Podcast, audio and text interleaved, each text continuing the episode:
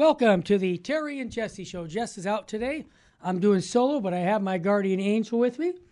I'm doing this because I'm going to be helping out with my family for a new baby coming into the Barber household. So this is a pre-recorded show. And I just wanted to tell you the title of this show is The Sources of Evil. And I wanted to give some fundamental teachings on the demonic. And I'm taking my source is a book from Father Basil Nortz, who is a friend of mine, called Deliver Us From Evil. And some of the catechesis that he teaches here is just fundamental stuff, but I think it's important because we're living in an evil age. And so we'll be getting to that. Also, I want to bring Fulton Sheen. I'm not going to do the gospel reading because I don't know what day this is going to be playing. So I'm going to bring the smartest guy into the room right away, Archbishop Fulton Sheen. Full Sheen ahead. And this is a very powerful statement by Bishop Sheen. Again, you got to think it's like 2023, and he said this back in the 1960s. He said, "Desire is to the soul what gravitation is to matter. When we know our desires, we know the direction of our soul is taking. If desire is heavenly, we go upwards. If it is wholly earthly, we go downwards. Desire is like raw material out of which we fashion either our virtues or our vices." Wow, Bishop Sheen, we could go the whole hour on that. But when he said desire is to the soul, which is what gravitation is to matter. The desire for our soul, supernatural outlook on life is everything. The biggest problem we have with people in our church who are dissenters, who aren't teaching the Catholic Church teachings, they've lost their supernatural faith because they're compromising with the world when they say, "Oh, you know, homosexual marriage, oh yeah, that's okay." No, it's not. It's not what the Bible teaches. It's not the way God designed it. But when you lose a supernatural outlook on life and you have only a natural look out, that's what happens. You lose your faith. He says, when we know our desires, we know the direction our soul is taking. See, when we know our meaning and purpose of life is to get to heaven, all the other things, really, let's be honest, are not that important. Yeah, why? Because for all eternity, what I do on this planet for a short 70 or 80 years is going to tell me where I'm going to be for my entire eternity. I mean, if people really understood that, they would have a different view on this perspective of life, but they don't know it. He said, if your desire is heavenly, we go upwards.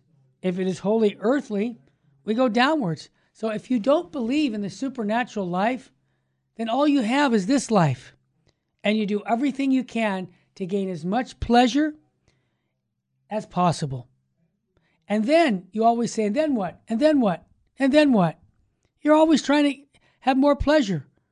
Well, it's something that is principle in that is that it doesn't work. You're finally going, I've had all the houses, I've had all the money that I could buy anything, and I'm still not happy. Why? I'll tell you why. It's because you don't know the meaning and purpose of life. You think life is the guy that ends with his life with the most toys wins. It doesn't work that way, and you know that, listeners. But that's why Bishop Sheen said that. If your desire is heavenly, we go upwards. Remember, I say this all the time, I know. But God can't send me, people can't send me anywhere that God isn't. So if I get murdered or if I get killed in an accident, well, that doesn't stop me from being with God. Only thing that stops me from being with God is mortal sin. So if we go upwards to heaven, if it is wholly earthly, we go downwards. Desire is like raw material out of which we fashion either our virtues or our vices. Virtues or vice. Bishop Sheen used to have an old television show, and that was one of the shows, Virtue or Vice. But you see, the value is that you have the free will to say yes to God or to no, or say no. The only value is saying yes to God is that you have the freedom to say no. See, it's not like you know, you're programmed to do this. No, God gives you free will. It's a great gift. And I tell these people all the time, what is your will in this? You should be saying, my will, I unite my will. I want to unite it with God's will. I want to do God's will in every aspect of my life, whether it's my marriage, my kids, because that's where my happiness is. And we even say that in the Our Father, thy will be done on earth as it is in heaven, right? We say that. So that's what I would recommend, again, with Fulton Sheen. Get anything, go to YouTube and listen to his talks on YouTube. Tremendous insights into the life of grace, and at a time when we're being inundated with secular humanism, Bishop Sheen is a clarion call to holiness. And I like what one person said to me, God is not going to rewrite the Bible for this generation. Stop trying to change Scripture. What it is written is to change you. And I like to tell some of the bishops and the church and priests, hey, you don't have the authority to change what the Bible teaches. That's right, you don't. And I always say this, if we have to correct somebody, not only do we correct them in charity, but we pray for them. And I would say spiritual bouquet could be offering up holy masses. It could be chaplet of divine mercy. Could be days of fasting. Could be praying the rosary. Could be adoration at the Blessed Sacrament. So, you know, let's say you've got a priest at your parish who's really not teaching what the Catholic Church teaches. Yes, be gentle with him, because people don't care how much you know until they know how much you care. So you share with Father, Father, that's not what the Church teaches. That might be your opinion, but Father, you made a promise when you were ordained to teach what the Catholic Church teaches. Please keep that promise. And Father, if you can't do that, be honest with us. Step down, because you're misleading people. And I don't want you to do that, because that's really what we call scandal. And woe to those who are living in scandal. So that, and then I'd offer a rosary, a mass for that person. And I think that's what Bishop Sheen is really hitting on, is that we need to have that supernatural look in life. And remember, canon law, the last canon says the church's mission, number one mission, is to save souls. And as Bishop Sheen said it, if souls are saved, everything is saved. If souls are not saved, nothing is saved. And if we truly believe that, then we will live a life according to God's will, because we want to please him. I wanted to mention a story before I get into the issue of deliverance and spiritual warfare.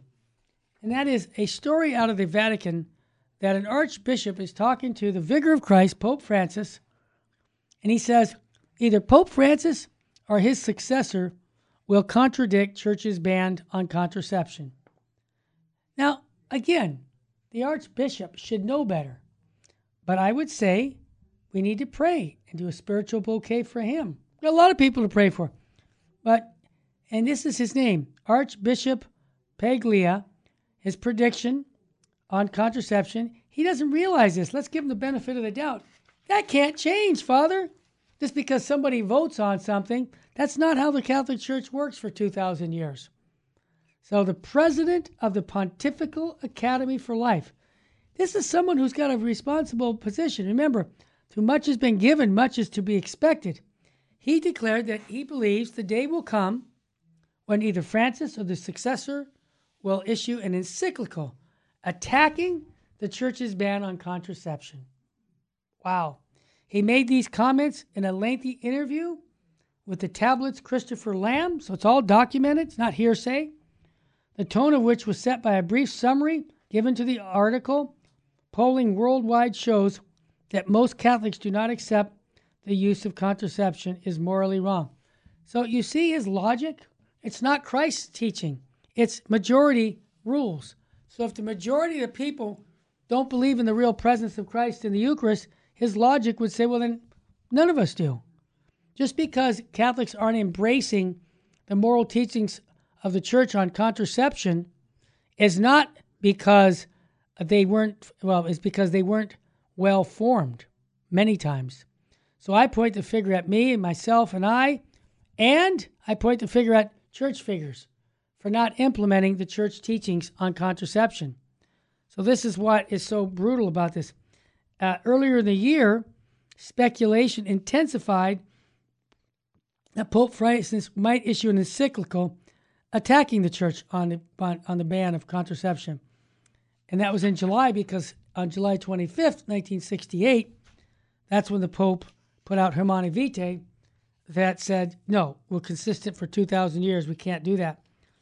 But the article summarized the Archbishop's heterodox book. That's a term. Heterodox means false teaching. Orthodox means right teaching. He closed with a groundbreaking passage saying that it is legitimate to ask Pope Francis will give us a new encyclical. So these advisors to the Pope even, are telling the Pope, you need to do that. Now, Jesuit ran America magazine subsequently theorized that such a document would spark a wide-range reflection on ethics of human life. Wow. You're right. You're right on that one. That's for a change. And we'll talk more about this when we come back here on the Terry and Jesse Show. I always like to tell people I'm too blessed to be stressed, too anointed to be disappointed, and if hope was money, I'd be a billionaire. Stay with us, family. We'll be right back after a quick break.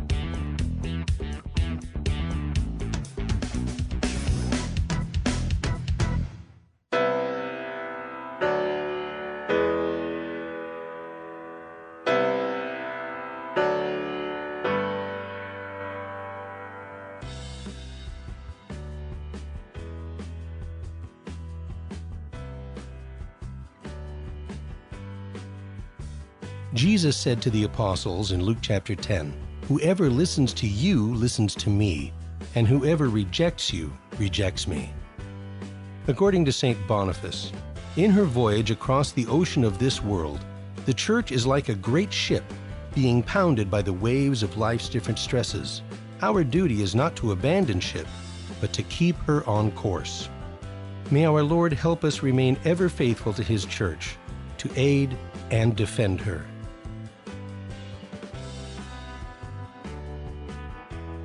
This is a Catechetical Minute from Virgin Most Powerful Radio. Just as the gestation of our first birth took place in water, so the water of baptism truly signifies that our birth in the divine life is given to us in the Holy Spirit. Catechism of the Catholic Church, number 694. The most basic elements of human life are often the actual tools that God uses in our relationship with Him. Water is one such element God has used, from the flood, to the Red Sea, to the Jordan River. Father, you have made all things with this in mind. May we recognize these signs of your love in creation. This has been a Catechetical Minute from Virgin Most Powerful Radio.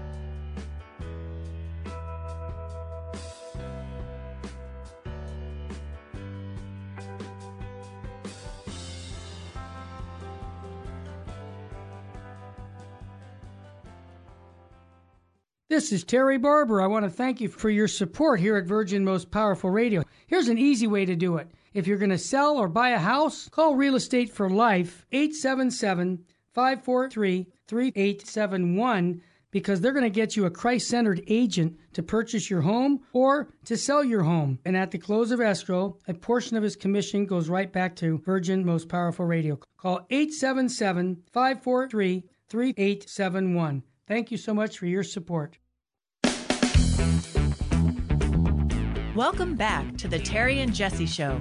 To join the conversation, call 888-526-2151. Now, here's Terry and Jesse. Welcome back. Jess is out of town. We're talking about Archbishop of Paglia, his prediction that the church prohibition on contraception is not a matter that it will can change, and he's wrong.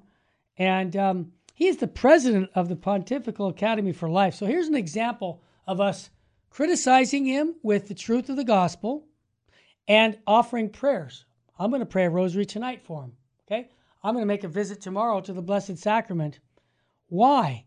Because these kinds of people that are in church-responsible positions have a heavy weight on them. I mean, this bishop is 78 years old. I'm sorry, but the guy's going to meet God in a short period of time, 5 years maybe, or less, 10 at the most. And he's not going to fare very well because he's compromised the Catholic faith. That's why I want to pray that he has the graces to convert and go back to the perennial teachings of the Church. He's in such a big position of the Church, he could be responsible for scandal, which is scandal right now, that would affect his outcome for all eternity. So that's why I say we need to pray. And this is an interview that he did on the tablet with Christopher Lamb. And he just basically pointed out the polling worldwide shows that most Catholics do not accept contraception. It's morally wrong. Hey, that's been going on for decades, okay? But that doesn't change what truth is. And again, I'll say that again. Truth is not something that we vote on or a popularity contest. All right, let's shift gears into Father Nortz's book, Deliver Us From Evil. I want to cover some basic apologetics on what the Church teaches on spiritual warfare. Number one, the sources of evil. And I'm going to give catechism and scripture verses. So take notes. The Catechism of the Catholic Church teaches the final petition of our Lord's Prayer. What is that? Deliver us from evil refers to evil not as an abstraction, but refers to it as a person. And that person's Satan, the evil one, the angel who opposed God. Now, if you have your catechism, paragraph 2851 covers this. As Saint Peter warned the early Christians, so it is true today. The devil is prowling like a lion, roaring, looking for someone to devour. That's 1 Peter chapter 5, verse 8. Good verse to remember. The book of Revelation states, the great dragon was thrown down, that an ancient serpent who is called the devil and Satan, the deceiver of the whole world. He was thrown down to the earth, and his angels were thrown down with him. Woe to you! When the Bible says woe to you, pay attention. This is a serious matter. So woe to you, O earth and sea, for the devil has come down to you in great wrath, because he knows that his time is short. Revelation 12, verse 9 and 12. This is a basic catechesis on evil.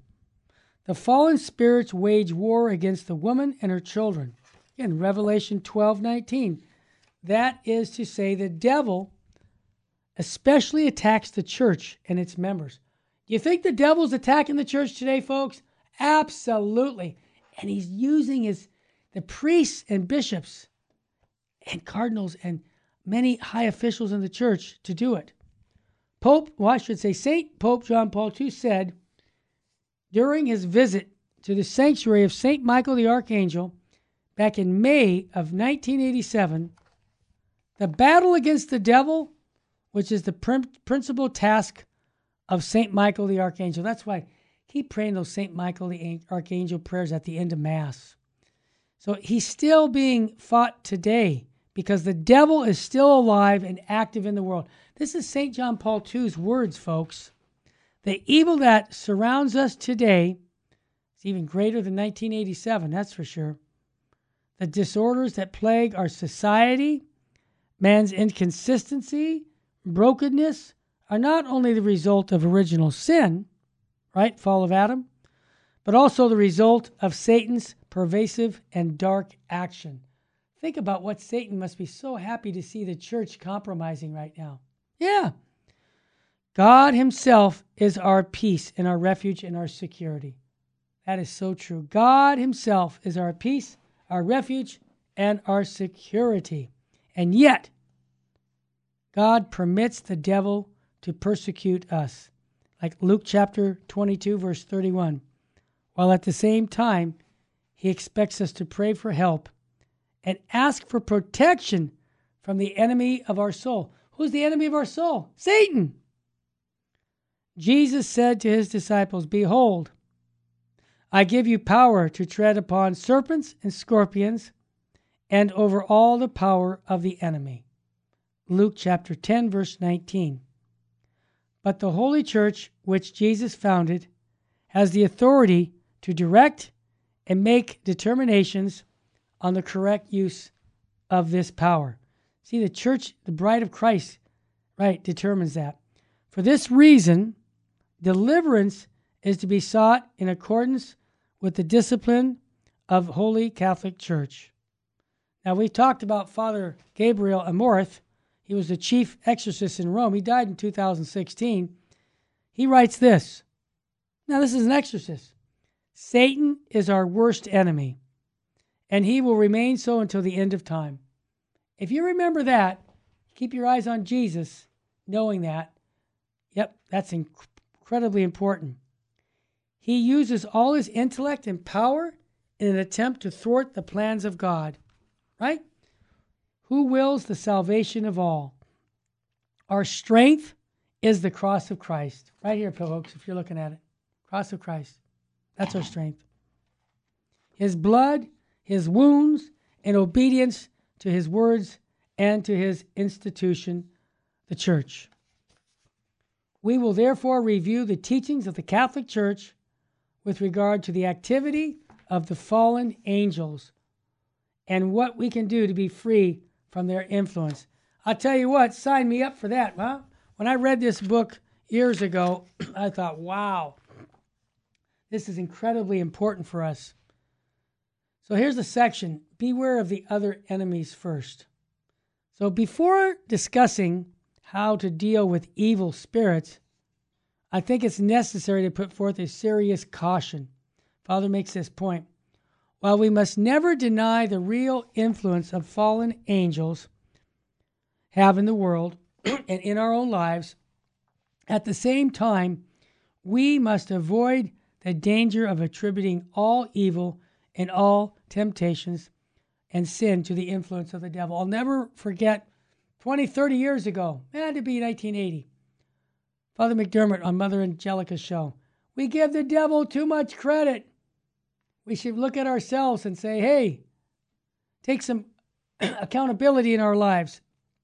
Now, Saint Thomas very clearly teaches, Saint Thomas Aquinas, the angelic doctor, he says, not every sin is committed by the instigation of the devil, but certain sins are from our own free will and bodily corruption. Yeah. Selfishness, don't blame the devil. Blame your intellect and will. Origen wrote, must we suppose that the devil is the cause of all our feeling hunger or thirst? Good point. Nobody would venture to maintain that I am of the opinion that the same course of reasoning must be understood to apply to other natural movements, as those of covetousness or of anger. You're going to blame the devil for your anger? What about your will? You're not kidding. Or of sorrow, or of all these generally, which through the vice of intemperance exceed the natural bonds of moderation.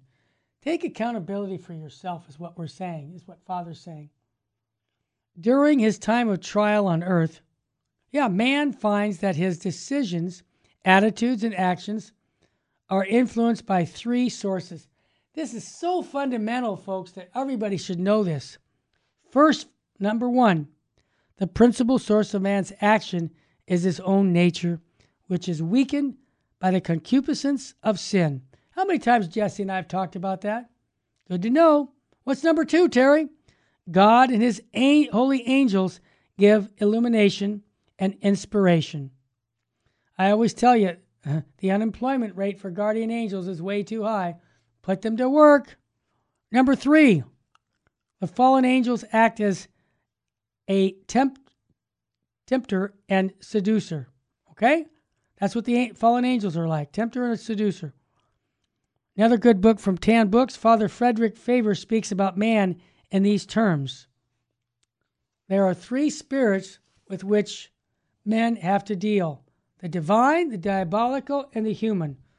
When you hear about these three elements, I think it's going to give you clarity on spiritual warfare, which I think is so important today. This last is a definite and distinct spirit of self and consists of us, our fallen nature, when we allied to either of our other spirits, so that the mischief which is caused in the spiritual life is chiefly a negative character.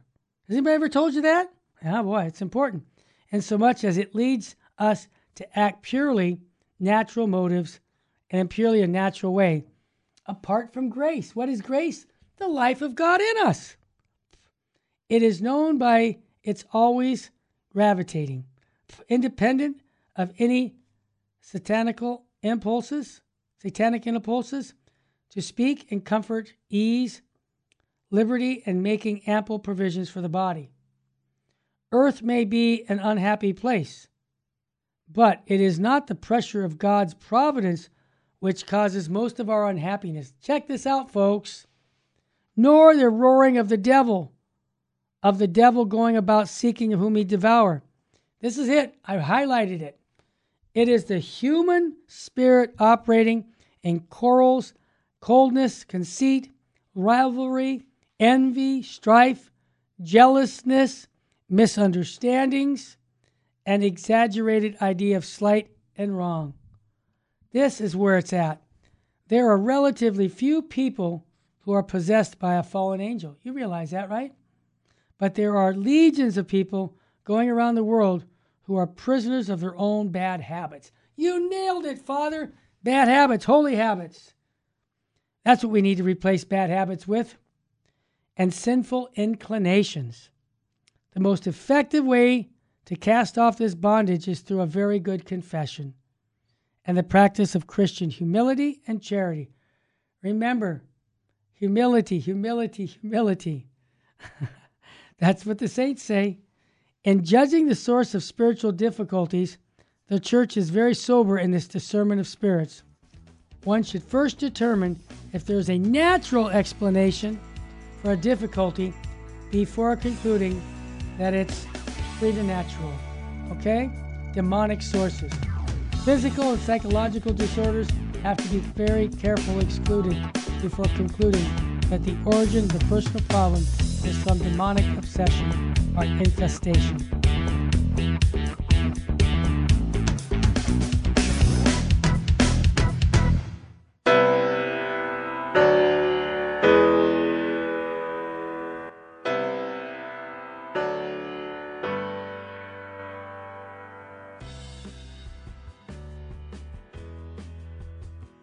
Here's a great way to support Virgin Most Powerful Radio. Do you have an old car you want to get rid of, motorcycle, RV, or boat? Simply call 855-500-7433, and when they sell that vehicle, a portion of that money comes right back to support Virgin Most Powerful Radio. It's an easy way to do it. I want to thank you for it. Call 855-500-7433. God love you and your family.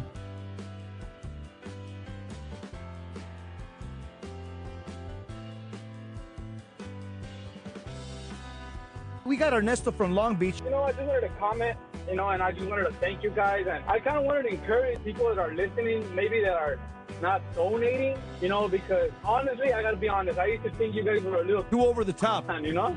That's right. If God gave us a lot, and I have the blessing of listening to all this, I just want to call all the people. You know, I got 5 kids. I don't make a lot of money, and I'm still donating to you guys. God bless you, brother. You're amazing. We have to do this. We have to do the extra. And it's not even the extra. People see it like it's extra. Kneeling for communion, saying your rosary, saying the Divine Mercy Chaplet. It is not extra. It's what the church tells us to do. 29 years old, 5 kids, and I thank you guys. So everybody else, man, get on fire. Fight for the truth, man. I know what I'm telling you guys. There's so much out there.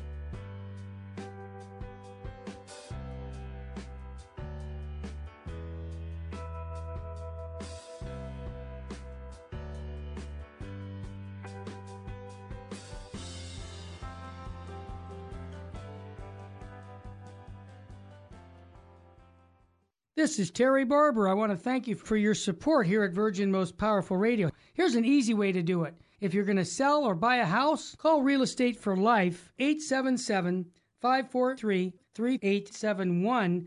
because they're going to get you a Christ-centered agent to purchase your home or to sell your home. And at the close of escrow, a portion of his commission goes right back to Virgin Most Powerful Radio. Call 877-543-3871. Thank you so much for your support. Welcome back to the Terry and Jesse Show. To join the conversation, call 888-526-2151. Now, here's Terry and Jesse. Welcome back to the Terry and Jesse Show. Jess is out of town. I'm doing a pre-recorded show for you on the spiritual warfare issues and Deliver Us From Evil.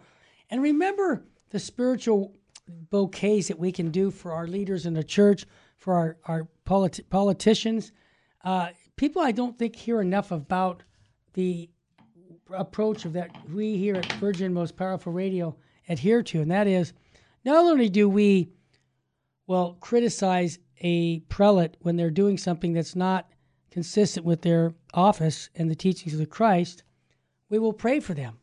We will offer our rosaries, our masses, our visits to the Blessed Sacrament for their graces to turn away from compromise and return to traditional teachings of the church. But I repeat this often because I think we miss it. Many people say, oh, it's easy to complain. That's all you want to... No, we don't want to just complain. We, like I mentioned to you before, from Saint Thomas Aquinas, he said, for good reason... the universal doctor teaches us that we have to admonish our superior if the superior is teaching something that's scandalous for the salvation of souls. And I have, right from the Summa, I have it here. I keep it on my desk. Why? Because it gives me encouragement not to only criticize when they're teaching something erroneous, but to pray for their conversion. And what I mean by their conversion is to conversion to traditional Catholic teachings because of their position in the church. But this leads to the spiritual warfare topic that I have covered here because it's all spiritual warfare. The devil loves it when these prelates teach something contrary to what Jesus Christ taught. They don't realize it, I assume, because I don't know they're inside of them.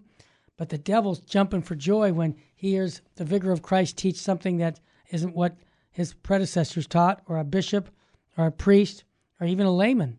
Because he's the master of confusion. And that's what scandal does. It brings confusion. All right, I promise you the three ways the devil influences man. Number one, the diabolical temptation. Number two, diabolical infestation.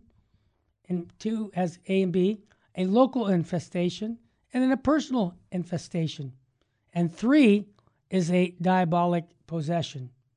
So this is very fundamental for everybody to know. If you want to get his book, you can go to the Opus Angelorum website, Work of the Holy Angels, and get his book, because I'm only going to cover 5% of what the book teaches. Certainly the most common manner in which the devil tries to influence all the children of Adam, that's you and me, baby, is through temptation. Someone tells me they don't have temptation, I say, are you breathing? Because the Book of Wisdom says that it was by the envy of the devil that death came to the world. This is right from the Bible, Book of Wisdom, chapter 2, verse 24. Since that time, he has not ceased to attack and to lay snares for the descendants of Adam and Eve. We're the descendants, folks. St. Paul tells us, our wrestling is not against flesh and blood, but against the principalities and powers, against the world leaders, rulers of this present darkness, against the spiritual forces on high. Ephesians chapter 6, verse 12. Seeing that Satan was so bold and foolish, and I mean foolish, as to try to tempt Jesus Christ himself, we should not be surprised when we experience the heat of his envy. God allows, and we call it his permissive will, God allows these attacks to occur for our own strengthening and our purification, for our growth in virtue, and for the acquisition of heavenly merit. This is just like sports. You do exercises and you grow. You walk 1 mile. Now I can walk 2 miles. It's the same thing in the spiritual life. Our contention against the powers of hell would seem as unfair battle, given that the devil is far more intelligent and powerful than we. But I like to quote Saint Thomas Aquinas. He points out that God gives us ample assistance. And I want to mention something. This is what the modernists in the church today don't believe, that we can have the actual graces to stay away from sin. They've lost that Thomistic approach. And they say, oh, don't be so hard on yourself. Come on, give in. No, that's not what the church teaches. Principally, he gives us his divine grace. Remember I said divine grace is the life of God in us. Secondly, he gives us our guardian angels. Remember that. And they're to help us. That's their only job they got, to help you get to heaven. Isn't that great? I think so.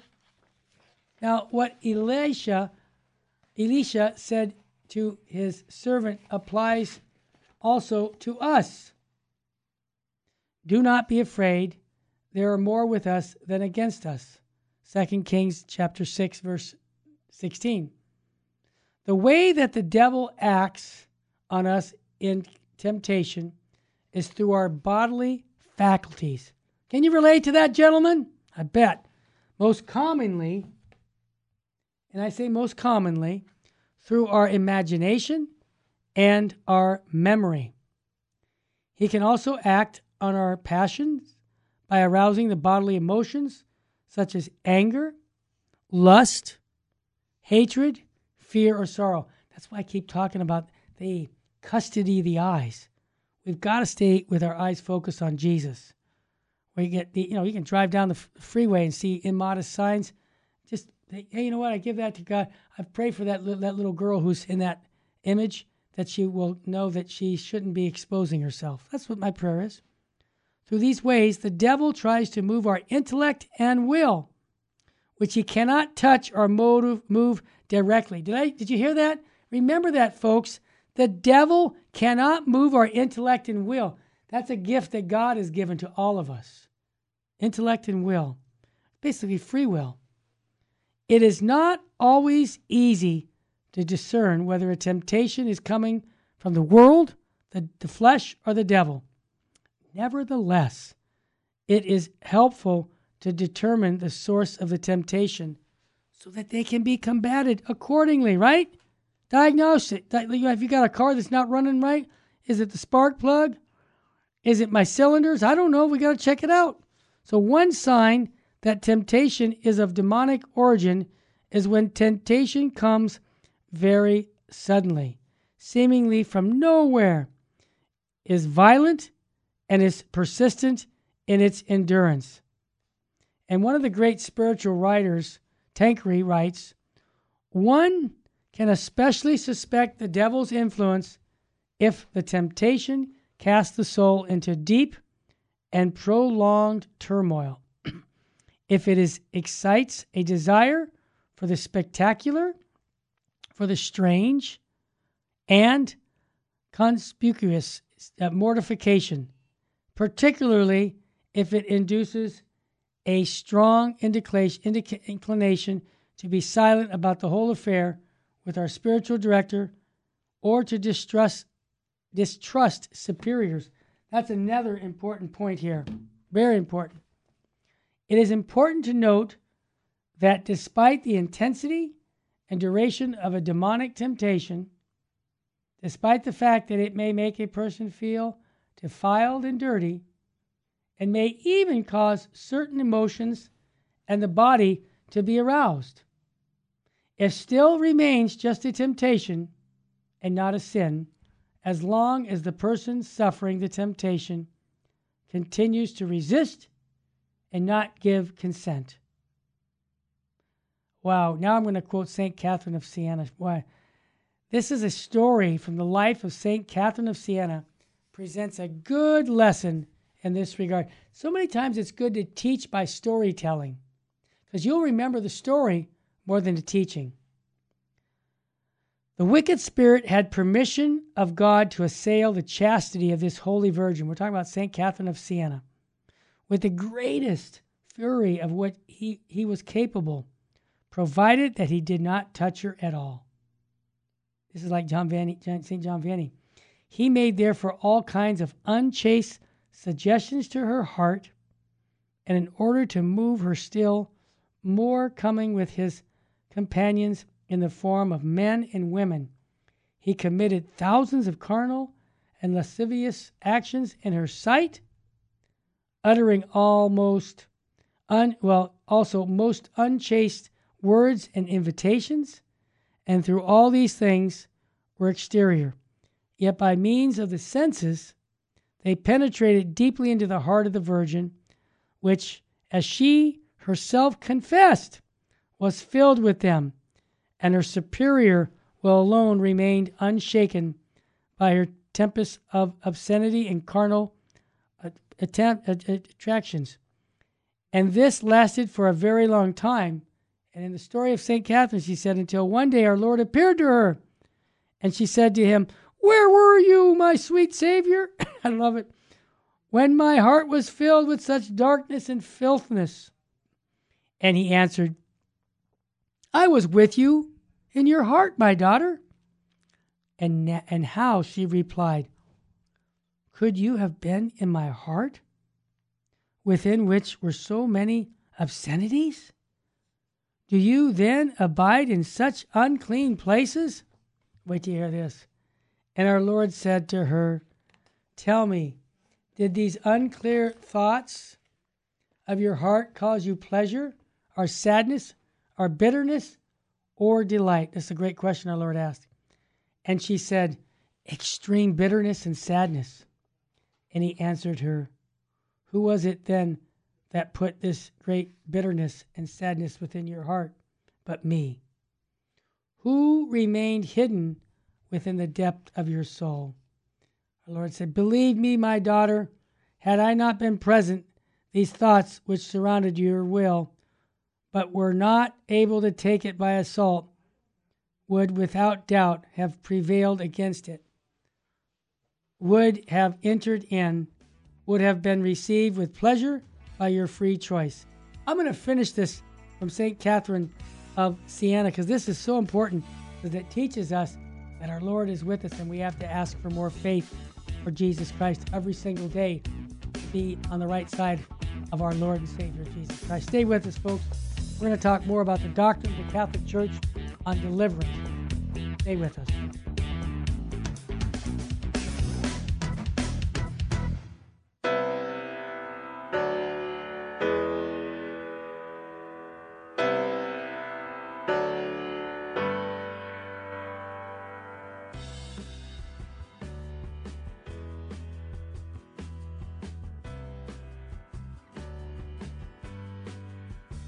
Hey, Terry Rodriguez. I'm a monthly donor here in Phoenix, Arizona. Retired Phoenix cop. And I've met Jesse before. And I just want to tell you guys were on fire yesterday. Terry and Jesse, so you guys are on fire. I went to bed thinking, man, what an unwinnable war. But when I got up, I listened to you guys.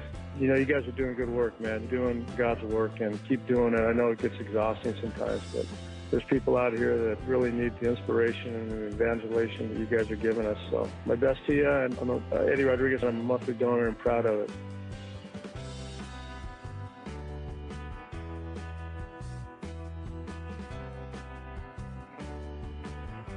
Pro-Life Across America, the Billboard people. How does the baby move in your tummy? How does the baby eat? Can the baby hear me? How did the baby get in there? Wow, a pregnancy can sure generate a lot of questions, but what's important is that a baby is a baby, inside and out of the womb, not just after birth, but 9 months before, at conception. That's right, every baby is a miracle. Hello, my name is Marianne Kowarski. I'm the director of Pro-Life Across America. If you know someone who is pregnant or in need of alternatives or assistance, or would like to support the work of Pro-Life Across America, please visit our website at prolifeacrossamerica.org, or better yet, simply dial pound 250 on your cell phone and say the keyword pro-life. Pro-Life Across America is non-political and totally educational. A baby's heart is beating 18 days from conception. Pro-Life Across America, the Billboard people. This is Terry Barber. I want to thank you for your support here at Virgin Most Powerful Radio. Here's an easy way to do it. If you're going to sell or buy a house, call Real Estate for Life, 877 543-3871, because they're going to get you a Christ-centered agent to purchase your home or to sell your home. And at the close of escrow, a portion of his commission goes right back to Virgin Most Powerful Radio. Call 877-543-3871. Thank you so much for your support. Welcome back to the Terry and Jesse Show. To join the conversation, call 888-526-2151. Now, here's Terry and Jesse. Welcome back. Jess will be back tomorrow. I'm doing a series, a part one series on basically Deliver Us From Evil, the doctrine of the Catholic Church on deliverance. This is a book I've got from the Opus Angelorum, Deliver Us From Evil, by Father Basil Nortz. All right, well, we were talking about Saint Catherine of Siena before the break. And our Lord was basically saying to her when she was attacked spiritually, that I was with you, that I gave you the grace to say no to all of this. Now, I'm going to continue because she made a choice, her free will, to not go with the devil. But because it was from within, she said, I put this displeasure and this resistance in your heart. Our Lord told St. Catherine that, by which it is resisted in the temptation with all its power and not being able to resist it as much as it would have liked. It conceived a still greater displeasure and hatred against the temptation itself, so that the troubles were a source of great merit. See, there you go. It's a great merit when you can say no, a great profit to you, and gently increase your virtue and strength. I'll give you a story, because stories, remember. I was remembering when I was in real estate in the summer of 1980, and I'm walking down a neighborhood, you know, in August, the temperature's like 100 degrees out, and what do I see? I see a lady sunbathing in the front yard. I can see it from a distance, and I made a decision. What do I do? Do I just turn around and go the other way? And I said, well, this is going to give me an opportunity to show test myself on the custody of the eyes. I'm going to walk up to that door, walk right by her, and never even look at her. Yeah. And I'm going to say, this is going to give me merit to be able to say I can say no to myself over my concupiscence of some girl sitting there half naked. And I did it. And I remember I was 22 years old. And I remember thanking Jesus. Thank you, Jesus, for the grace to be able to say no to my lower nature. So that's what the Lord is teaching St. Catherine of Siena. Now, number two, much rarer than temptation, yet also is known to occur, is what we call local infestation. Through local infestation, the devil acts over certain places or objects, including plants, animals, and also atmospheric elements. Yes. In this way, the devil seeks to sway man by means of outside influences. Yeah, we've heard about that, haven't we? With regard to infestation of place, there are various possible ways that the evil conspirator can manifest himself in that presence. Objects may fly through the air, yep, or simply be removed from their place.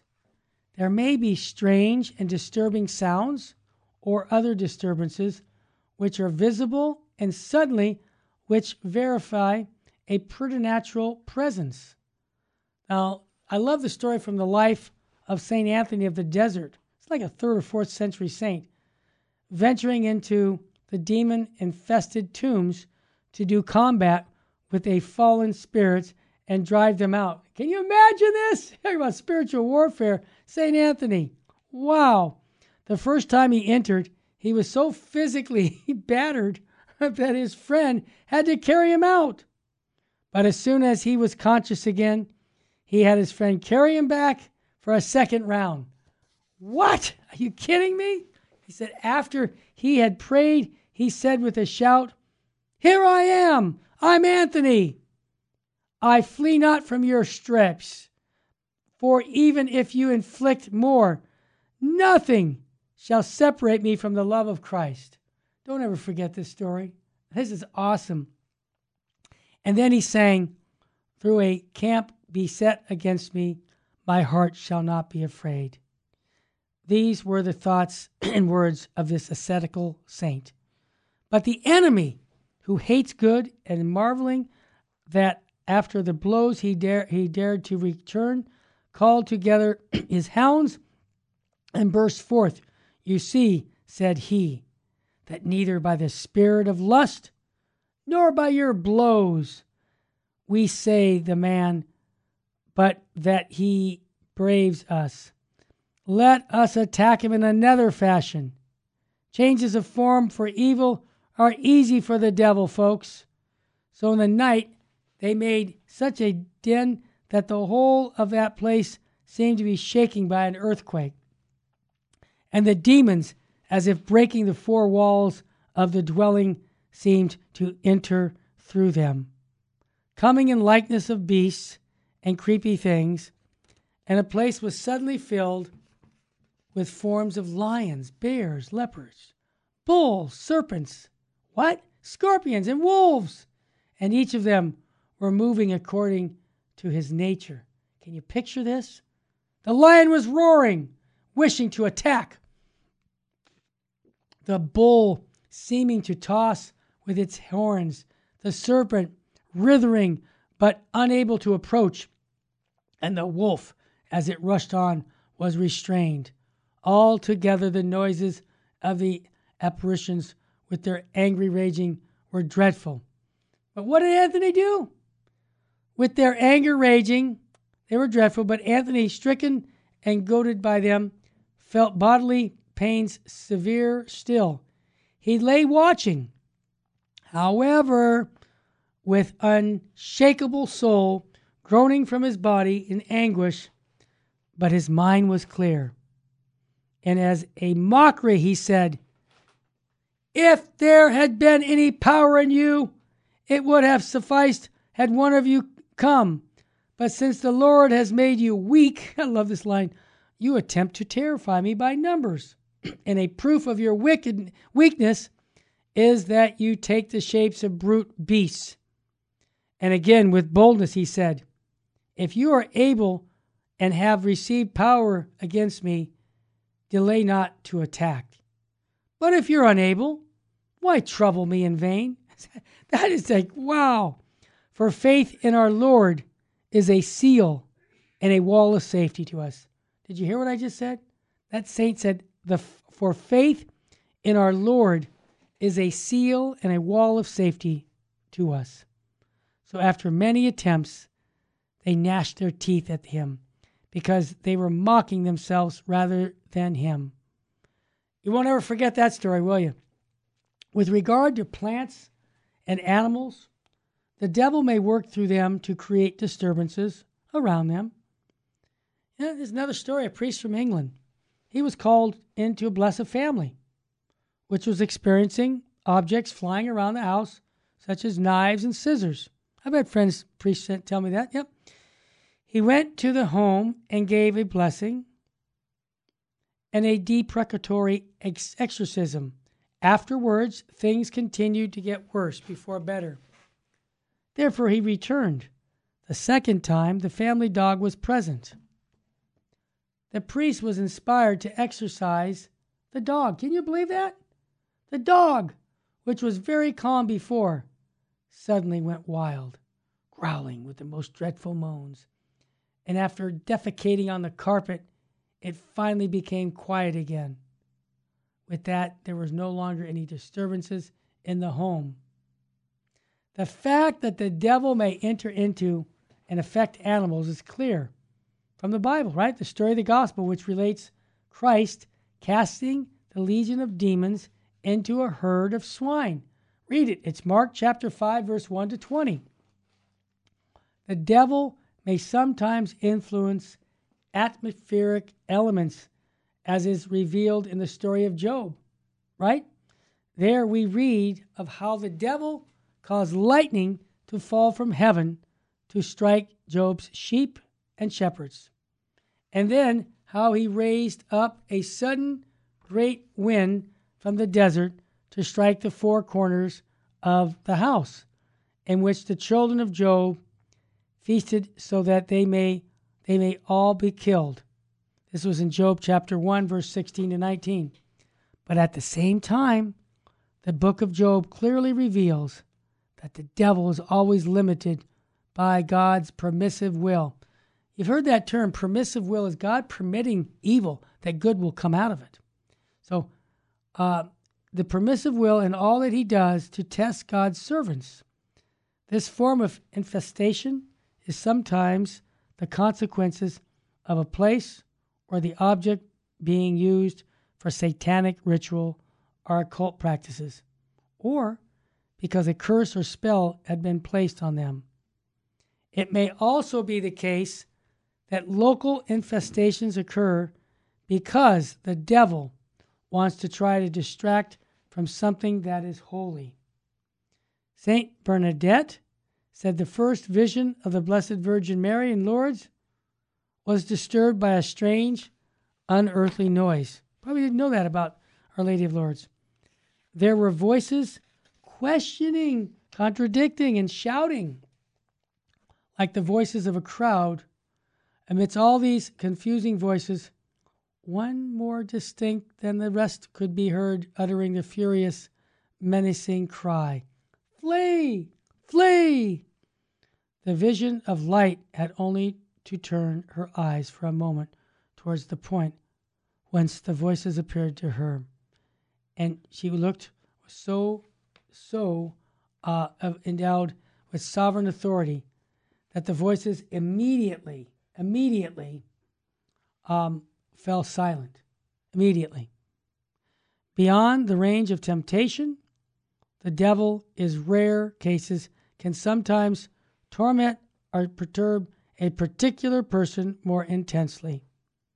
Such disturbances, known as personal infestations, can vary from a sense of physical oppression and unexplainable weariness. So the more serious case of sickness and wounds which are not medically explainable. Personal infestations can be external or physical and internal or psychological, right? In external or physical infestations, the demon acts on our external senses. Hey, that's it. I'm going to play a part two for this. This is good stuff regarding spiritual warfare, the doctrine of the Catholic Church on deliverance. You want to hear more? I'm going to do a part two, part three, because I think it's important that we understand fundamental teachings on spiritual warfare. If Jesse was here, I'd say, Jess, what state should you be living in? He'd say, "State of sanctifying grace." So that's what we did. So that's what we're going to be saying every day here at Virgin Most Powerful Radio. Hope you enjoyed it. Remember Our Lady of Fatima. She says it always, that souls are going to hell because no one is to pray and make sacrifices. That's why I'm asking you to do the spiritual bouquets to our leaders in our church and our state, because they're so mixed up in so many issues, and we need to pray them back to Christ. I want to thank you, and if you enjoyed this, let me know. My cell number is 661-972-7872, and you'd like to make a donation to Virgin Most Powerful, go to vmpr.org or call me. May God richly bless you and love you. St. Faustina's Prayer for Priests. O my Jesus, I beg thee on behalf of the whole Church, grant it love and the light of thy Spirit, and give power to the words of priests, so that hardened hearts might be brought to repentance and return to thee, O Lord. Lord, give us holy priests. Thou thyself maintain them in holiness. O divine and great High Priest, may the power of thy mercy accompany them everywhere, and protect them from the devil's traps and snares, which are continually being set for the souls of priests. May the power of thy mercy, O Lord, shatter and bring to naught all that might tarnish the sanctity of priests. For thou canst do all things. Amen. Virgin Most Powerful, pray for us.